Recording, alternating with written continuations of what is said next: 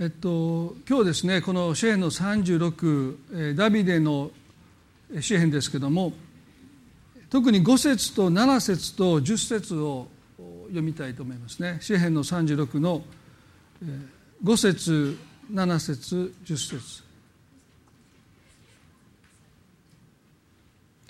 主よあなたの恵みは天にありあなたの真実は雲にまで及びます。7節神よあなたの恵みは何と尊いことでしょう。人の子らは三つ葉の陰に身を避けて避けます。10節で注いでください。あなたの恵みをあなたを知る者に。あなたの義を心のすぐな人に。この支援の36の中でダビデは恵みについて3度言及していますね。で今日このダビデは恵みっていうものをどのように理解していたのかそのことをご一緒に取り上げていきたいと思います。でこの恵みと日本語で訳されるヘブル語はですねハセドという言葉ですね。旧約には240回登場します。でそのうちのなんと半数以上127回が詩篇に使われてるんですね。ですからもうダントツにこの「ハセド」という「恵み」と訳される言葉が詩篇に集中してるんですね。ですから彼らはその恵みってものをどのように受け止めたのか、まあ、特にダビデはどのようにこの恵みを理解し彼の信仰の中でその恵みが彼にどのような影響を与えたのか。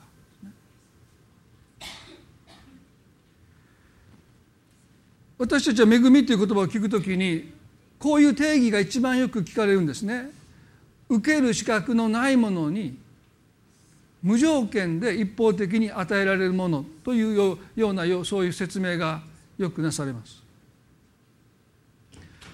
でその説明は間違ってないですね。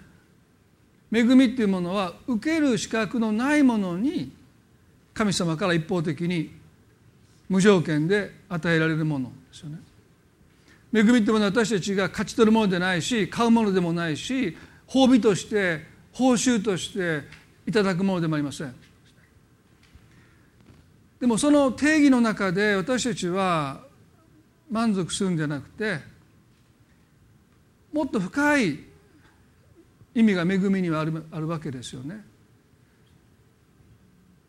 このハセドと恵みと訳される言葉には3つの言葉が組み合わされて恵みという概念を作っています。その3つをまずねご紹介したいですけれども一つは力。忍耐深さ。で愛です。この一つ一つをね力とは何ですか忍耐深さは何ですか愛とは何ですかと質問すると大体の人は答えられます。でも恵みって何ですかと質問してもほとんどの人は答えられないクリスチャンであっても恵みって何ですかと言われたら先ほど私が言った定義受ける資格のないものに与えられる無条件で一方的な神様の祝福とそこまで言えてもですねこの3つの言葉力と忍耐深さと愛からなる恵みの概念について説明できる人は少ないと思いますね。恵みっていうのはこの3つの言葉の概念が組み合わされて作り出されるものですからなかなか答えようがないんですね。力とか忍耐深さとか愛だったらすぐに答えられますけれども恵みっていうのはその3つが必要です。でもし恵みっていうものに力がないならばね、まあ、この恵みっていうものを今日はね神の助けと少し受け止めて説明したいと思うんですけどももし神の恵み神の助けに力が欠けてるならば忍耐深さと愛があっても力がないならば神様私たちのことをどんなにも熱心に深い愛を持って慕ってくださっても私たちを助けることはできないってこと。です力がないならばそうですね。心から愛するんだけれども助けることができない、ね、それは恵みではありません。忍耐深さと愛が備わっていたとしても力がないならばそれは恵みと言えないんですね。例えば忍耐深さが欠けてるならば愛はあるし力もある。助けることもできるんだけども忍耐深さがないならばいつまで助けてくださるかは分からない。最後の最後まで助けてくださるという保証はそこにありません、忍耐深さがないならばそこに神の忍耐辛抱どんなに失敗しても何度何度も失敗してもそれでも忍耐深く私たちを助けてくださるその忍耐深さがなければ神はもう途中でお手上げもうあなたのこと知りませんとおっしゃるかもわかんない恵みに愛が欠けるならば私たちを助ける力があるしいつまでも助けてくださるかもわからないけれども愛が欠けるということはそれが必ずしも最善の助けではないということです。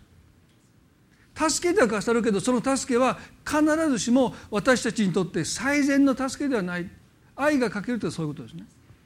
ですから神の恵みにこの力と忍耐深さと愛がその一つでも欠けてしまうならばそれは神の助けとは言えないダビデはそのことをよく理解していたと思います。でそれは彼がどのように望みを持ったのかによってこの神の恵みを彼がどれほど正しく理解しているかがはっきりと現れたからでしょうね。神に望みを置くダビデの信仰の姿勢から私たちは多く学べるんですけども私個人がですね最も彼の神に望みを置くという信仰姿勢から教えられるのはこの第一サメルの30章のある出来事を通して彼が神に望みを置くということをですねその模範を私たちに示してくれた箇所だと思いますね。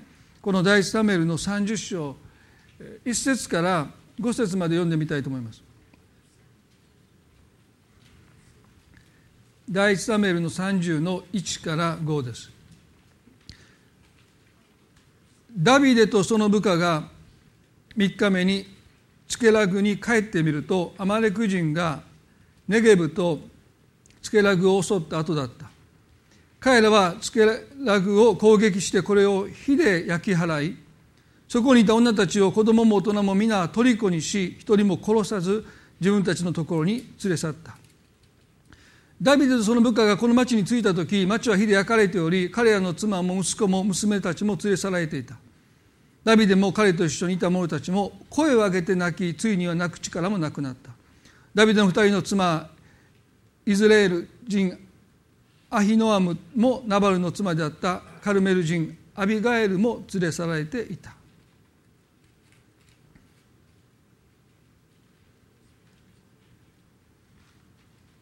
ダビデと部下たちが自分たちの町に戻った時に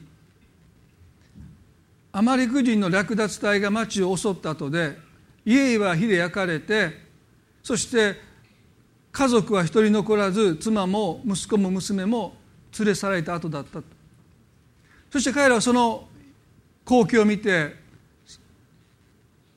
声を上げて泣いて最後は泣く力までなくなってしまった、ね。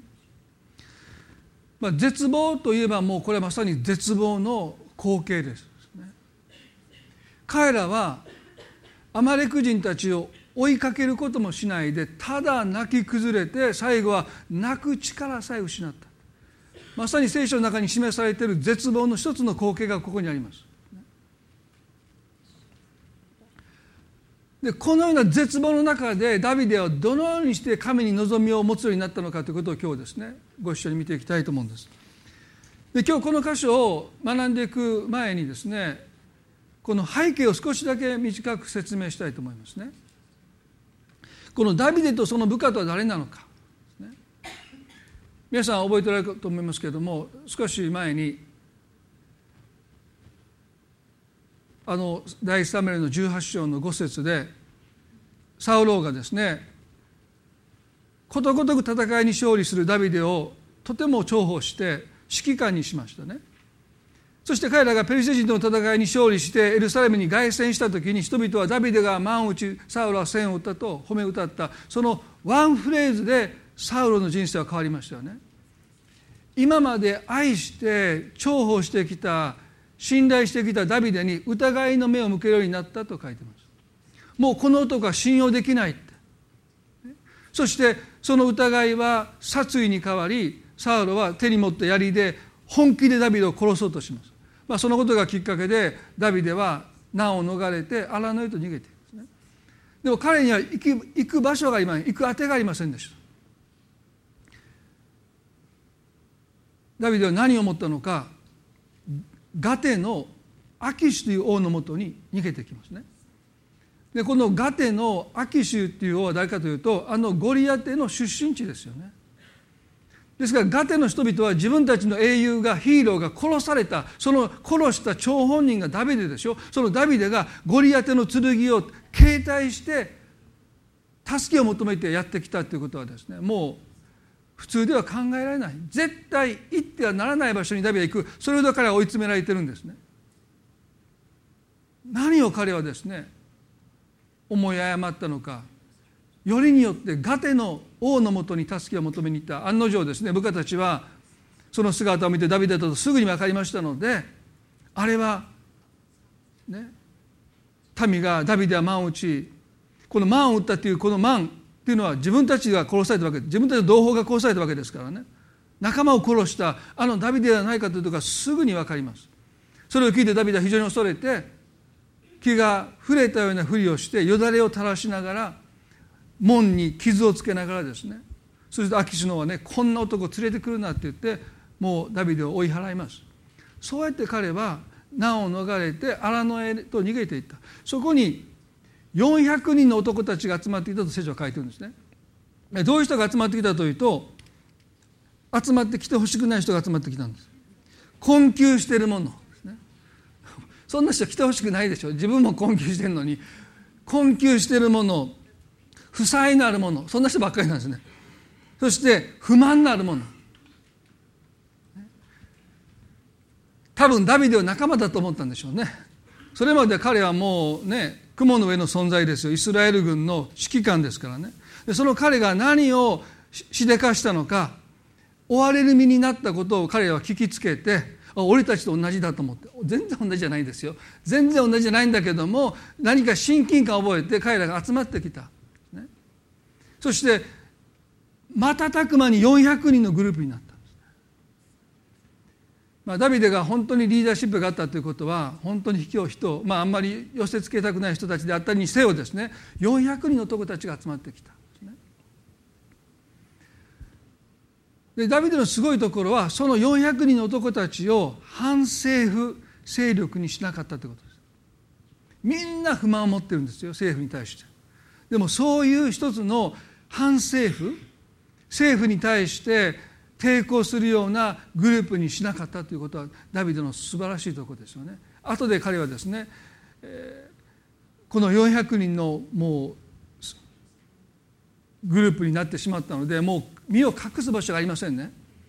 一人でならばどこだって隠れるんですけど400人もいたらもう食べ物の調達から身を隠すことからもう逃げきれないと彼は踏んでですねなんとかつて自分が一人でいた時に助けを求めて失敗したあのアキシュのもとにもう一回行くんです。今度400人連れて。もう考えられないです。もうダビデとしては本当に何考えて分かんないですよね。一度失敗してるんですね。でも今度400人の人を連れて行った時に不思議なことが起こりました。ペリシテ人のアキシュにとってダビデは目の敵ですね。彼がイスラエルにいたから彼らはことごとく負け続けたわけです。そして自分たちの英雄ゴリアテも殺された。そのダビデを生かしておくはずがないのに400人の男を連れて行った時に彼らは彼はですねなんとダビデとその400人を受け入れて住む場所を与えるんです。で私この箇所をね時々考えるんですね。なんでだろうって。神様本当に不思議なことしますね。ダビデにとって近づいてきてほしくなかった困窮する者負債ある者不満のある者たちそれは彼にとって何の助けにならなかった。お荷物ですよ皆さん、ね、豊かにあり余ってる人。すごいお金を持ってる人。満たされた人が来てくれたらそれは嬉しいですよね。困窮してる人負債になる人不満になる人。こう400人ですよ。そんな人一人でも手を焼くでしょ皆さん。400人。なんで来たんやって。ね。でもねその400人と一緒に秋氏のもとに行った時に秋氏は彼らを見てあこいつらあかんわって。普通ね助けを求めてくる時にスパイ容疑をかけられるんですよ。ね、さっきの戦争でねアメリカの日系人の人たちがみんなに日系人だということでスパイ容疑をかけられてそして強制収容されてですね、まあ、そういう、まあ、悲しいことが、ね、日系人の人たちの中に起こりましたけれどもアキシュにとってね今までイスラエル軍の指揮官が400人を連れてやってきたからって言って仲間になるはずがない、ね、でもね彼以外の人見たらもうとんでもない人たち。どう見ても世捨て人。どう見てもならず者。どう見てもスパイじゃない。もうこれはやばいっていう人たちが400人いるわけでしょ。それで多分安心したと私は思うんです、ね、もしダビデ一人だったら無理ですよ。でもお荷物と思ったついてくるなと思ったそういう人たちが一緒についてきたから逆にダビデは受け入れられてそのそのペリシテ人の地に彼は安全な場所を与えてもらった。神のなさることは不思議ですよね。助けにならないと思ってた人たちが実は道を開いていくってことがあるってことですよ。私たちを助けてくれるという人が実は助けてくれなくてお荷物だと思う。この人も助けてくれそうにないと思う人のゆえに神が時に道を開いてくださるということがあるんだということですよね。でもねダビデには試練が訪れます。今度ですね。寝返ったわけでしょ。ペリシテ人の側についたわけですから忠誠心を示さないといけない時が来るんです。その時はいよいよ来ました。ペリシテ人がイスラエルと戦いを挑むために結集した時ですね。ダビデと部下たちも召集されたんです。お前たちも行くだろうって。当然行くだろうって。断れないでしょ。断ったらもう明らかにもうイスラエルについてることが分かりますね。そこで殺されますね。戦いに行ったら仲間を殺さないといけない。何の恨みもない。同胞ダビデ自身が殺さないといけない。もう窮地に陥った時に他のペリシテ人の王たちがダビデを見て俺たちはこいつを信用できないから絶対に連れて行きたくないって言ったんですね。ダビデはここの中でニヤッとしてでも表面的にはねどうして信じてくれないんですか？みたいな。ここだってラッキーってね。行きます。もう私はもうイスラエルなんかもう憎いんです。彼らを殺したいんです。もう皆さんに仕えてますから忠誠心を示させてくださいなんて言うんだけど他の王たちは、ね、いやお前信用できないから帰れって。で返されたんです。しぶしぶ肩を落として帰っていくけどみんな笑ってたと思いますよね。そして町に戻った時にアマレク人の略奪隊が町を襲った後で自分の家は焼かれて自分の妻も娘も息子たちも全員連れ去られた後でした。これがこのサメルの30章の出来事ですね。ダビデはその悲劇の惨状を見て声を上げて泣きます。他の部下たちも声を上げて泣きます。そして泣いて泣いて泣き疲れて最後は泣く力もなくなった。でその後さらに悲劇が起こりますね。第一サメルの30の5でダビデの2人の妻イスラエル人アヒノアムもナバルの妻であったカルメル人アビガエルも連れ去られていた。ダビデは非常に悩んだ。民が皆自分たちの息子娘たちのことで心を悩ましダビデを石で撃ち殺そうと言い出した彼である。しかしダビデは神彼の神主によって奮い立ったと書いてます。ダビデ自身2人の妻が連れ去られています、でも彼の部下たちも自分たちの妻や息子娘たちを連れ去られた時にこの行き場のない怒りを彼らはダビデに向けるんですね。この400人の部下たちがまだ主にあって整えられてない一つの表れですよね。ダビデを殺したところで自分の家族は戻ってこないんですよ。でも彼らはもう行き場のない怒りを誰かにぶつけたくて仕方なかった。もともと不満があった人たちですから。自分の中でそれを解決できない。誰かに文句を言って誰かのせいにしてた。そういう人たちですからね。やっぱり多少変わったけどこういう時にそれが露呈しました。ダビデお前のせいだって言ってみんなは一生手に持ってダビデを殺そうとしてるんですね。ダビデにとっては自分の妻も連れ去られてる同じ立場ですよ、なのに彼らは自分を責めてダビデを殺そうとしている。非常に悩んだという言葉はですね言語ではね本当にもう身動きの取れない窮地に陥ったという言葉その時彼は何をしたかというと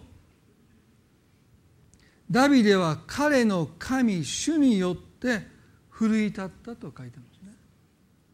これがダビデが他の人たちと違うところですね。絶望に陥った時に。さらに彼一人だけが孤立してみんな絶望するんですよ。その中で彼だけがより深い絶望に貶められた。身動きが取れないところに落ちた時に彼は彼の神主によって奮い立った。んですね皆さん私たちは望みを持って生きています。でもねよくよく考えるとその望みの多くは神様から来たわけじゃない。私たちの状況の中にある可能性が私たちの心に与えてくれる望みを持って生きている。それは悪いわけじゃないんです。私たちの望みというものはもともとそういうもんですね。この状況の中にある可能性。私たちの明日にある可能性。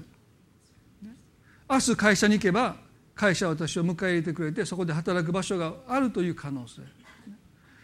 今日健康で明日も健康だろうとそういう可能性が私たちに望みを与えている。それはいいことですよね。でも望みが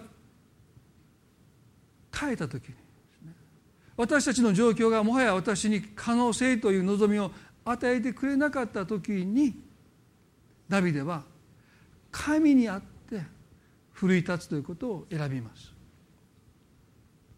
詩篇の42の11節はねこれダビデの詩篇じゃありませんがおそらく彼も同じ心の態度を持っていたんですね。詩篇の42の11で「我が魂よ」と呼びかけてる。我が魂よお前はなぜお前は絶望しているのか。なぜ見舞いで思い乱れているのか。神を待ち望め私はなおも神を褒めたたえる私の救い私の神よと言いました。これはダビデが綴った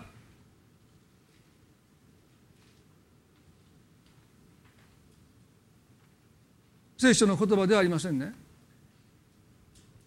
でもね彼は自分の魂に絶望している魂に呼びかけてるんです。我が魂を。大切なことはねなぜという言葉です。普通私たちが絶望するときになぜ絶望するのかと問わないですね。絶望して落ち込んで当たり前だと思います。状況にもはや可能性がないんですから。落胆しがっかりし絶望するのは当たり前。でもここでね支援の著者はなぜって問うてる。なぜ絶望するのか。ということはクリスチャンにとって絶望するということはとっても不自然なことなんです。たとえ状況がどうであれ。状況が絶望的であっても絶望するということは私たちにとってとっても不自然。彼はねなぜ見前で思い乱れるのかっていうんです。なぜ神様の前であなたを思い乱れるのか。なぜ落胆するのか。なぜ絶望するのかと問うてる。それはとっても不自然だから、ね神を待ち望めと言いました。クリスチャンにとって神の見舞いで最も自然な心の態度は神を望みますということです。神を待ち望めと言いました。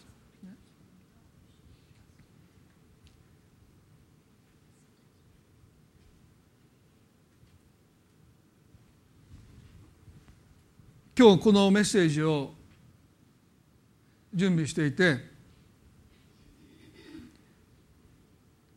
礼拝に来る前ですね。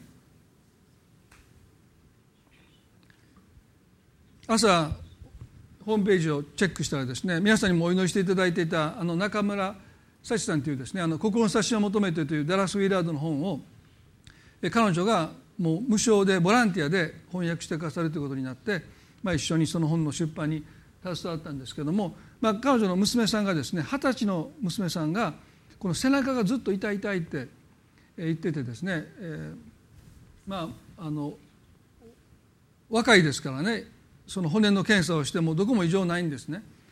でもずっと検査をしているとその胃がんだってことが分かりました。それも末期ですね。でもう助かる見込みがないっていうことが分かりましてそしてまあ突然のがん宣告それも二十歳の女の子ですよね。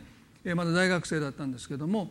でこの教会にも来てくださったし、まあ、皆さんも覚えてられる方はおられるかも。その時は多分高校生ぐらいだったかな。今でも二十歳で、まあ、そのあの宣告を受けて昨日のフェイスブックでねその血を吐いて彼女が。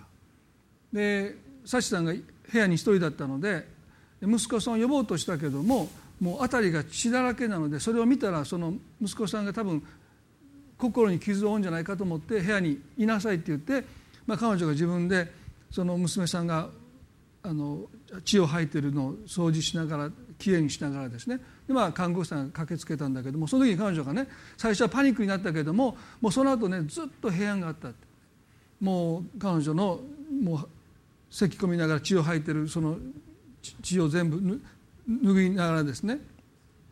その自分の心が神様の臨在で満たされて平安があったというふうに書いてました。でそのことがすごい心配だったので、まあ、今朝ここに来る前ですねあのフェイスブックを見たらですね、ま、彼女が数時間前ですね天に召されたということを、えー、書いていましたね。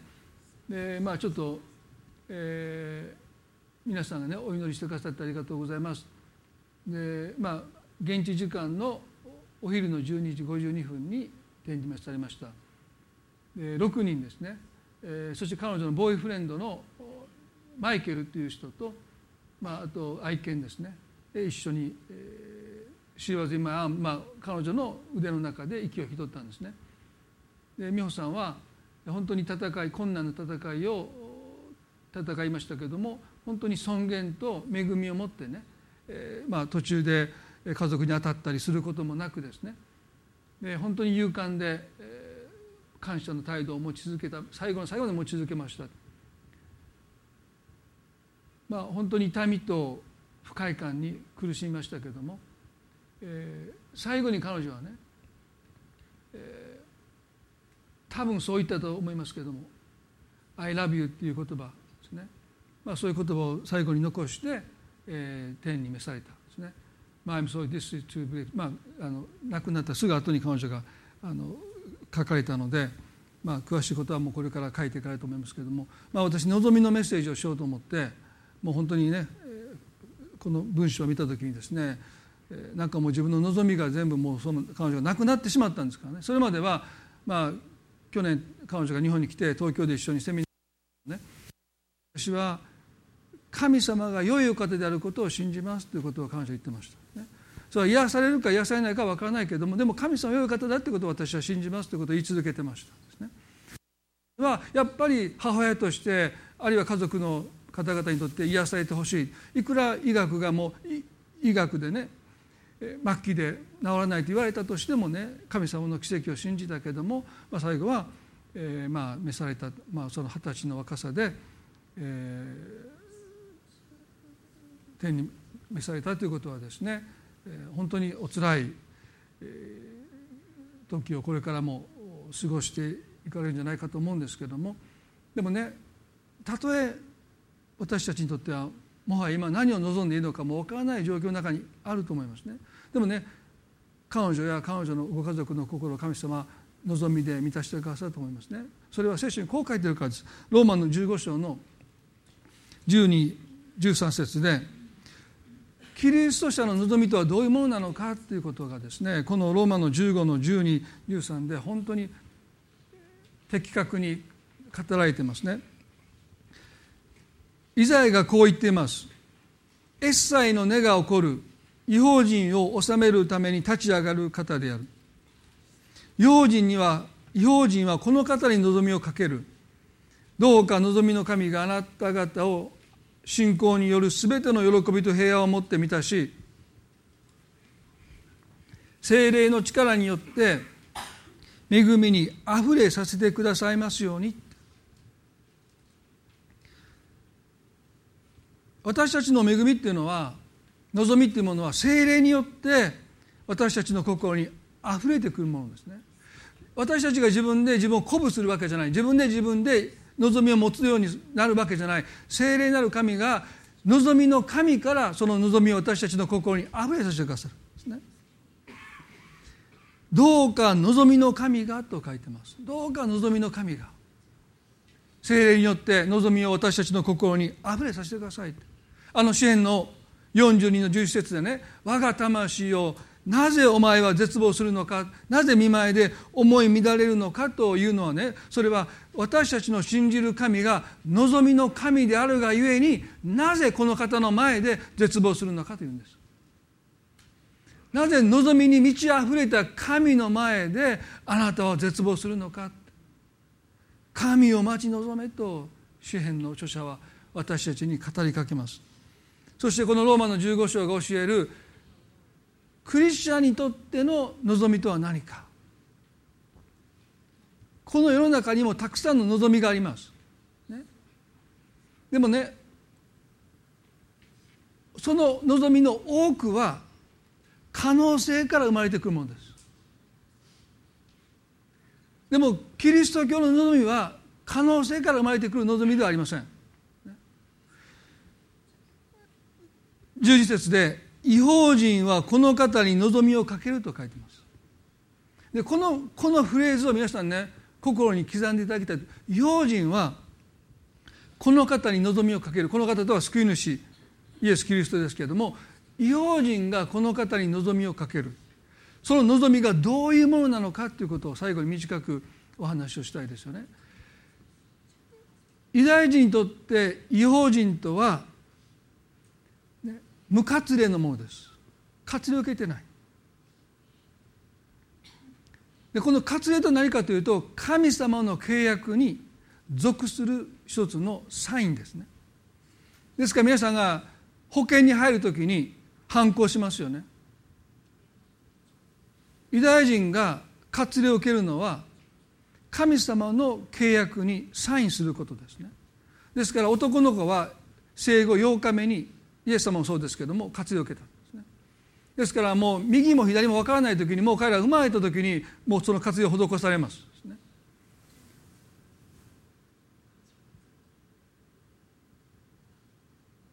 この異邦人という言葉は無活連のもの。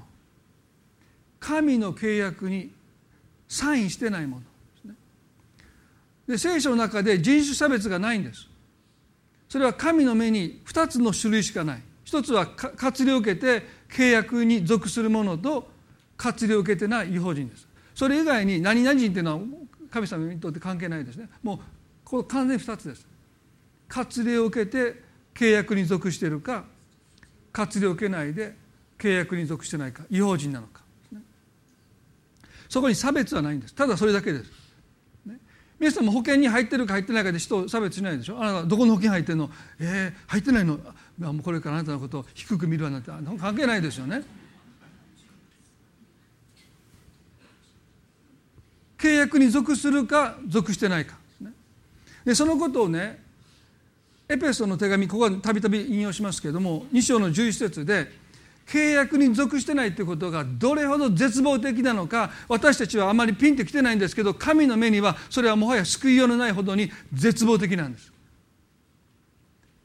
エペソの2の1112でですから思い出してください。あなた方は以前は肉において違法人でした。私たちが絶望するときに私たちが思い出さないといけないのはイエス様を信じる前私たちが違法人であった無活例であった神の契約に属してなかったことがどれほど絶望的だったのかをあなた思い出しなさいって言うんです。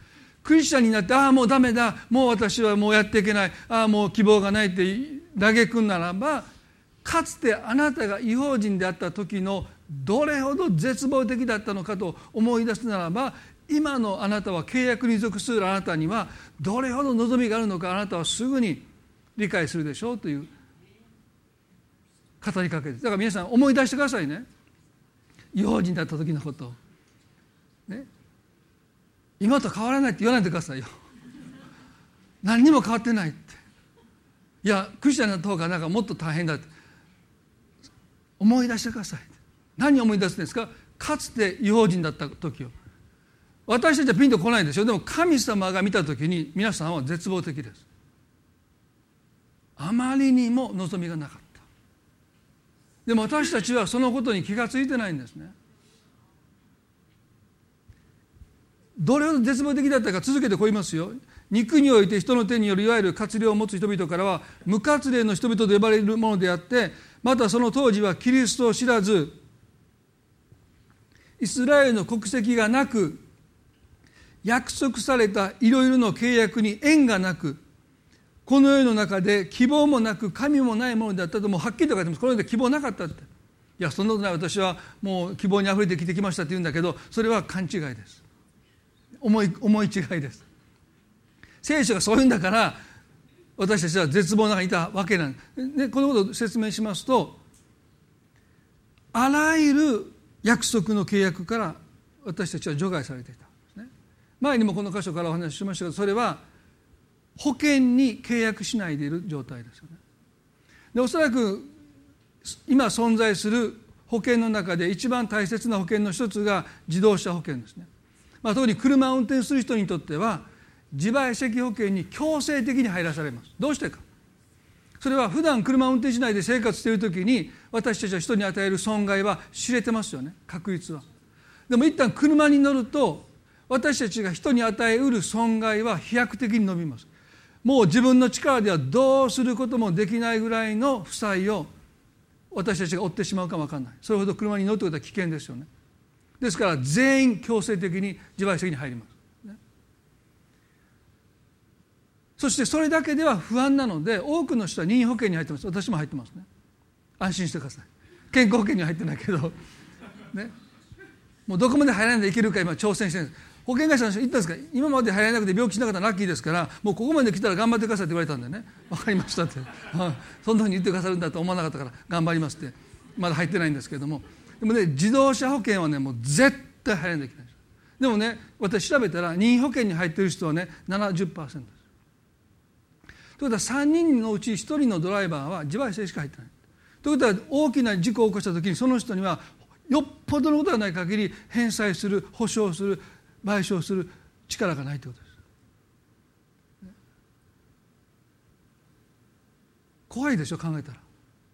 3人に1人のドライバーが任意保険に入ってないので大きな事故を起こしたらもうその人には支払う能力がない、ただそういう事故を起こしてしまいました。自賠責も入らないで任意保険も入らないでその時に莫大な損害賠償されてそんなお金ありませんって言って保険会社に泣きつきます。助けてください。お名前は調べます。ちょっと待ってください。あなたの名前ありません。次の保険会社お名前なんて言うんですか？何々です。豊田信之です。いやあなたの名前名簿リストにありません。契約リストにありません。そそうでしょ契約しないんだから。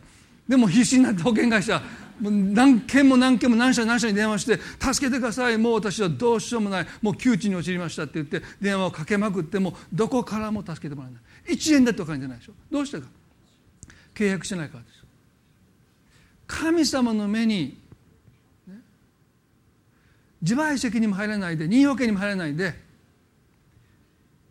行動を200キロで走るようなもんです。考えられないでしょ？一難一を200キロのスピードで。自賠責にも任意保険も入らないで。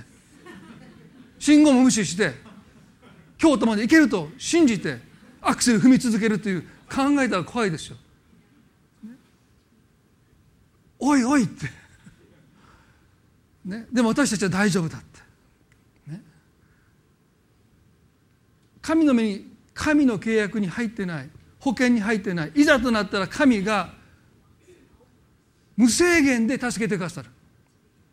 力と忍耐深さと愛を持ってかかった分だけ神様が際限なく無制限で私たちを助けてくださるこの契約に私たちが属していないことを聖書は絶望だというんです。でもそれを見て神はねそのような私たちを救うためにイエス様を送ってくださった。だからイエスはユダヤ人のためだけに死んだんじゃなくて異邦人の私たちのためにもあの十字架で死んでくださった。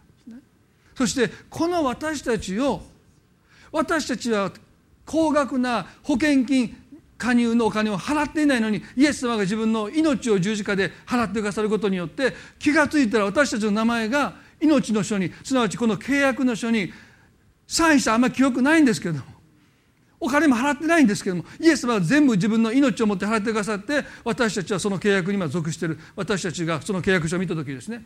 全項目が無制限です。全項目ですよ。携帯品は大体10万までしか保証してくれないんですけどその携帯品も無制限。もうなくした分だけ全部保証しますという契約に入れられた。違法人がこの方に望みをかけるということはもうそれはもう奇跡的なことです。望みもなく神もない人がただただイエス様の十字架によってその契約に私たちも加えられている。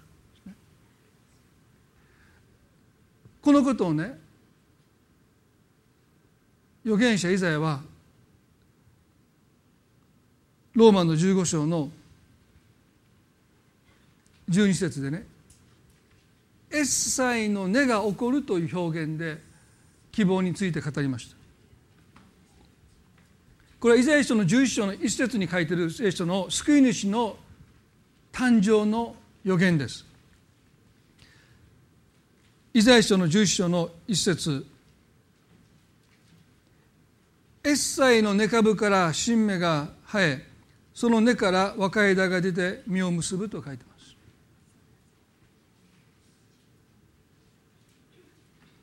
イザヤの11章の一節ですね。でこの預言者イザヤという人が活躍した時代はイスラエルが南北に分裂して北イスラエルはアッシリアによって滅んだ後です。そして残った南ユダも、まあ、エルサレムがあったこの南ユダももう滅びに向かっている。もうそれは止めようがなかった。んですねもう滅んでいくのがもう誰も止めれなかった。そういう絶望的な国が滅んでいく。そのような中で救い主の誕生の約束が告げられている。すなわちねキリスト教の希望とは絶望の中から生まれてくるものです。どこにも希望がありません。もう国は滅びに向かっています、状況は可能性という希望を私たちに与えてくれない。絶望しかない。その中で救い主の誕生が宣言されるんです。エッサイの根株から新芽が生えてくる。でこの根株っていうのはね切り倒された木の残った株でしょ。だから、この南だという国はやがて切り倒されます。この国は滅んでいく。でも大丈夫だって。たとえ国が滅んでもそこに残った切り株から新しい芽が生えてくるんですね。小さな芽が生えてくる。そしてその芽が若枝になってその木が成長してその木がやがて木を結んで実を結んでいく。それがキリストの誕生です。切り株から新芽が出てくるということが私たちの希望なんです。絶望という暗闇から救い主の誕生の希望が宣言されたように皆さんが我が魂をなぜ絶望するのかというあなたの魂が暗闇しか見えない。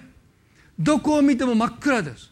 ダビデがねこの町に戻った時に家々は焼かれて自分の妻もそして部下たちの仲間も娘も娘も全員連れ去れた。そしてそれを奪っていったのねアマレク人ですよ。アマレク人っていうのは最も非道な人たちでした。モーセに連れられてイスラエルの民がエジプトを出た時に年老いた人たちはその格子についていけないので落語していく。どんどん後ろに行くそしてそういう弱い人たち体がちょっと弱ってる人たち年老いた人たちが一つの群れを作って遅れてついていってた。アマレク人たちはその遅れを取った人たちを皆殺しにしたそして持ち物を全部奪っていった。神様はねアマレク人のしたことを忘れてはならないとおっしゃった。神様がそういうふうにおっしゃるぐらいに彼らはすごく残虐です。でどっちかというとペリシテ人の方がねまともなんですね。彼らはちゃんと宣戦布告してあのペリシテ人のゴリアテでそうでしょ？ちゃんと1対1の戦いをしろってちゃんと言ってるんですから朝夕出てきてね。律儀ですよ彼の方がね。俺と戦えって。ね。その不意打ちはしないんですよ。堂々と戦えってペリシテ人は言うんですけどあまり人はそういうことしない。男たちが町を離れた隙を伺ってやってきて町を焼き尽くして女子供たちを全員連れて行った。だからねアマレク人に襲われたっていうことが分かった時にもうダビデも部下たちも追いかけなかったんですよ。皆さん彼らはねそこで泣き崩れたんです。そして泣く力がなくなるまでそこで泣き崩れた。でもね本当の希望はそこから生まれてくる。ダビデはもはや望みえない。どこにも希望がない。自分の妻や子供たちを連れ戻す希望がない時に彼はようやく神様からその望みを受け取っていく。それが彼は彼の神主にあって奮い立ったというこの言葉ですね。そしてね不思議なことが起こるんです。それまでは彼はね泣く力ももうないんです。そこまで泣いたことありますか？泣いて泣いてねもう涙も出ない。もう本当にもう絶望してる。でもねエッサイの切り株から新芽が出てくる。状況に望みがなくなった時に私たちは神を見上げてそこには望みがあることを私たちが気が付いていく望みない時にアブラハムは望みたいって書いてますけどそれこそが私たちのあるべき望みの姿望みない時になお望み抱いたってそれは普通なんです。私たちが持つ望みってそういうものだからです。望みない時にこそ私たちは望みを持つそしてその望みはダビデに力を与えました。彼彼はね妻子を連れて神にこう言うんです。神様あの略奪隊を追うべきでしょうか？追いつけるでしょうか？って言うんです。泣く力もなくなったのに彼は再び力を得ています。どこからかそれは望みから来る力です。あの略奪隊を追うべきでしょうか追いつけるでしょうか神様追いつけるって言った。彼らは立ち上がってそしてアマレク人がどこにいるのか何の手がかりもないのに追いかけていった。すごいですね望みの力は。ほとんど私たちの望みはね手がかりが必要なんです。可能性が必要なんです、ね、でもねアマレク人がどこに行ったのか全く手がかりがないのに彼らは立ち上がって追いかけていった。これが神様がくださる望みが私たちにしてくださる力ですね。どこに行けば見つかるんだと言われても答えがない。それでも彼らは立ち上がってそれでも追いかけていった。そして手がかりを得て最終的には連れ去られた全員を取り戻していきます。皆さんこれがダビデが恵みっていうことを理解するときに彼が持った望みです。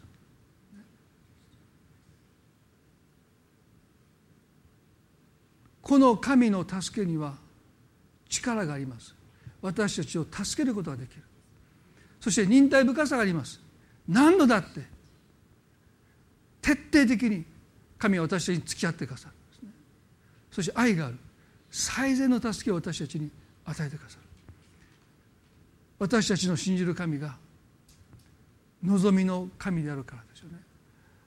そしてその望みは精霊によって私たちの中にあふれさせてくださるんだと書いてます。ね、今中村さんのお話をしましたけどもね。神様はこの悲しみをどのように望みに変えてくださるか私は分かりませんがでもこの悲しみが必ず望みに変わる日は必ず来ると信じますね。愛する娘さんとの別れの悲しみが再会の希望の期待感に変えられてこれが神の望みの御業ですよね。そしてその望みであふれさせてくださる、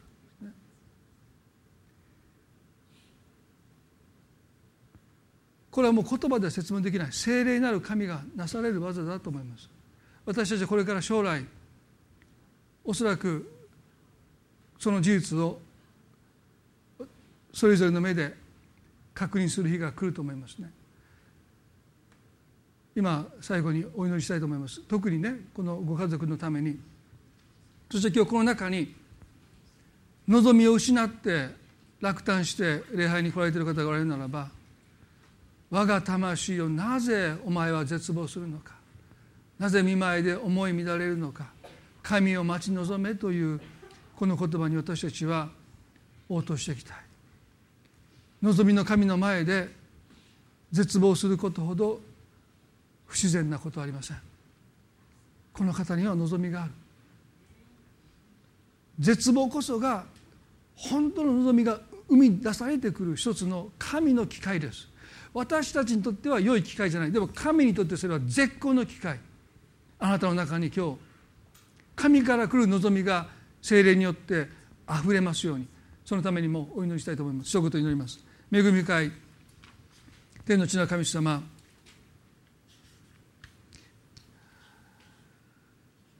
私たちは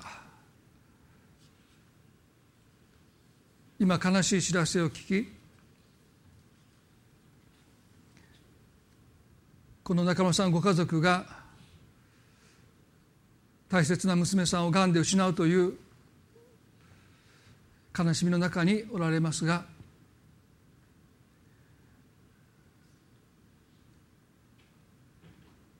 二十歳の若さで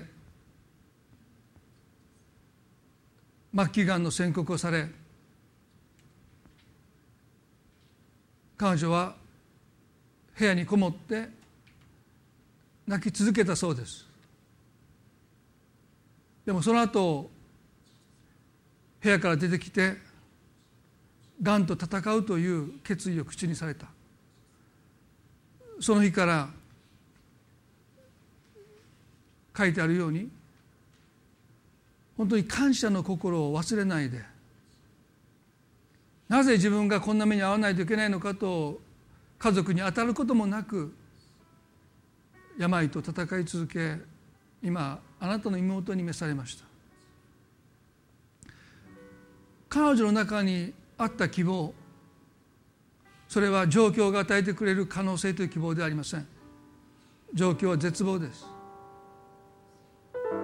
またご家族を支えた希望もある日を境にあなたからの希望に変わっていたと信じます。娘さんが苦しみながら血を吐く中であなたの臨在を感じながらその血を拭き取っているそのような希望はあなたから来るものです。たとえ命が尽きても希望は尽きることがありません。どうぞご家族のお一人一人の心にますますあなたからの慰めとキリストにある望みがあふれますように。そして今日この礼拝に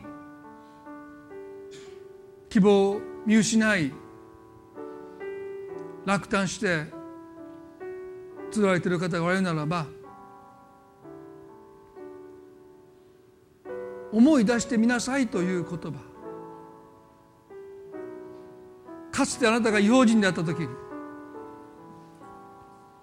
あなたは神の契約に属していなかったすなわち神はあなたに対して助ける義務を負っていなかった。かし今神はあなたに対してあなたを無制限に助ける義務を負ってくださっ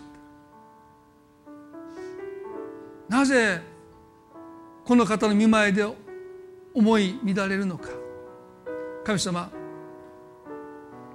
今日私たちはあなたに望みがあることをもう一度告白します。イエス・キリストが違法人であった無活例であった私たちをこの神の契約に属するものにしてくださった。その契約の内容がどれほど優れているのかどれほど素晴らしいのかどうか私たちがそのことにますます目が開かれますように。神はご自身を私たちに無制限で与えてくださる。力と忍耐深さと愛を持って私たちを助けてくださる方。主をどうぞ私たちの心をあなたの望みで今満たしてください。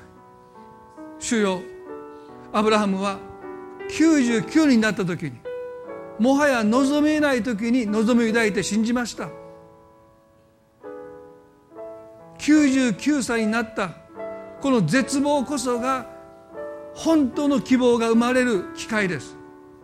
エッサイの切り株から新芽が生え若枝になりやがてそれが実を結んでいくように。神様今心に暗闇がある心に絶望があるならばその中にあなたの希望が今日生まれますように。